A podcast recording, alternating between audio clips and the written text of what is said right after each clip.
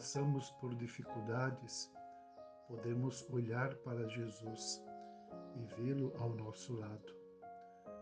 Ele amorosamente nos acompanha, livrando-nos dos anseios e preocupações que teimam habitar no nosso coração. Tenhamos confiança e paz em Jesus, que nos diz: No mundo vocês passam por aflições, mas tenham coragem, eu venci o mundo. João capítulo 16, versículo 33. Pastor Luiz Fernandes, Jesus te abençoe.